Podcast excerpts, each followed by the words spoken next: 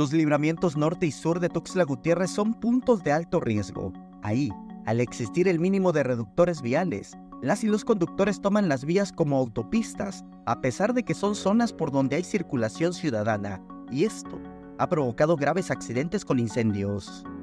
Más que nada en el área de los libramientos, como es en esta zona, libramiento norte o libramiento sur, o las, las salidas y entradas de, de Tuxtla Gutiérrez, más que nada.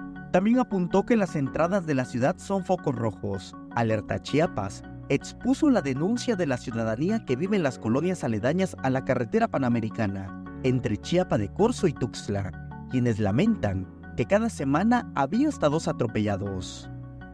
El heroico cuerpo de bomberos habló del número de atenciones que realiza por volcaduras y donde en ocasiones los vehículos se incendian.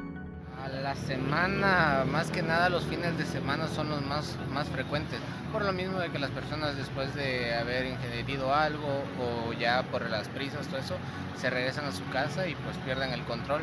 A la semana estamos hablando de dos a tres servicios hasta el momento que pues dependiendo la estación. Hizo énfasis en la necesidad de que los conductores sean precavidos y que si van a ingerir bebidas alcohólicas, no manejen.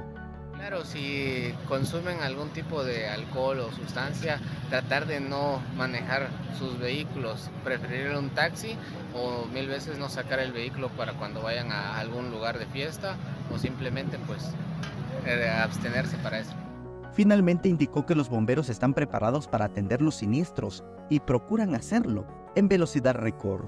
Lo que se arroja es polvo químico seco para encapsular todo el material que va arrojando el vehículo, ya que sea combustibles, puede ser aceites, anticongelante, el, la misma gasolina del vehículo. Lo que hacemos es inhibir que pueda generar otro accidente. Pueda un incendiarse, estallar. Ajá, más que nada no estallar, pero sí incendiarse.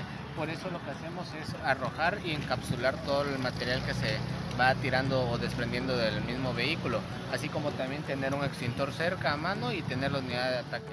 Con imágenes de Christopher Canter, Samuel Revueltas, Alerta Chiapas.